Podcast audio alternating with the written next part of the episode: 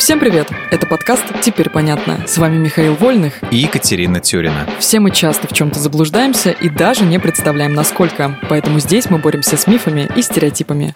Мифы про бои на мечах и доспехи воинов. Миш, а ты ждешь второй сезон «Ведьмака»? Netflix обещал выпустить его уже в декабре этого года и даже показал первый трейлер. А еще создатели рассказали, что в нем ведьмак Геральт будет обучать юную девушку Цири драться с нечистью. В общем, это подробности для тех, кто смотрел первый сезон. А я уже жду эпичные сцены сражений. Они, думаю, будут очень зрелищными. Скорее всего, они и правда будут зрелищными, но с большой долей вероятности не очень достоверными с точки зрения фехтования. Ты же помнишь, как часто в кино герои носят меч за спиной? Ну да, а что такого? Это наверняка удобно. Клинок всегда под рукой и в ногах не мешается. И достать его можно очень эффектно. А если два меча крест-накрест, вообще красота. Ты сейчас озвучила два очень популярных заблуждения о боях на мечах. Давай по порядку. Первое – удобство носить меч за спиной это миф. Проблема в том, что человек физически не способен вынуть меч из ножен за плечами.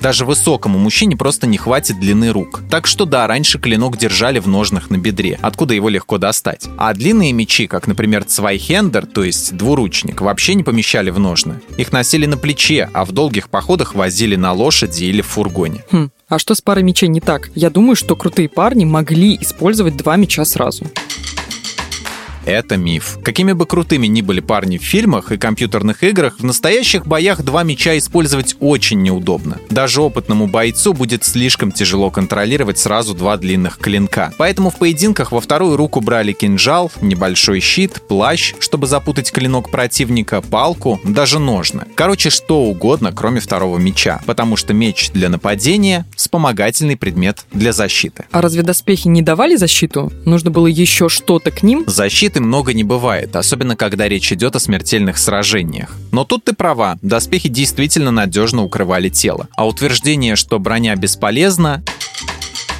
это очередной миф. Даже простую куртку, если она состоит из нескольких слоев ткани, нелегко рассечь мечом. Те, у кого не было металлических доспехов, носили гамбизоны, стеганки. Они тоже обеспечивали неплохую защиту. Вот еще пример. Русская шинель вполне останавливала удары британской кавалерийской сабли. Теперь понятно, парень, который в «Ведьмаке» не смог устоять на ногах после того, как его полоснули мечом по керасе, выглядит просто нелепо.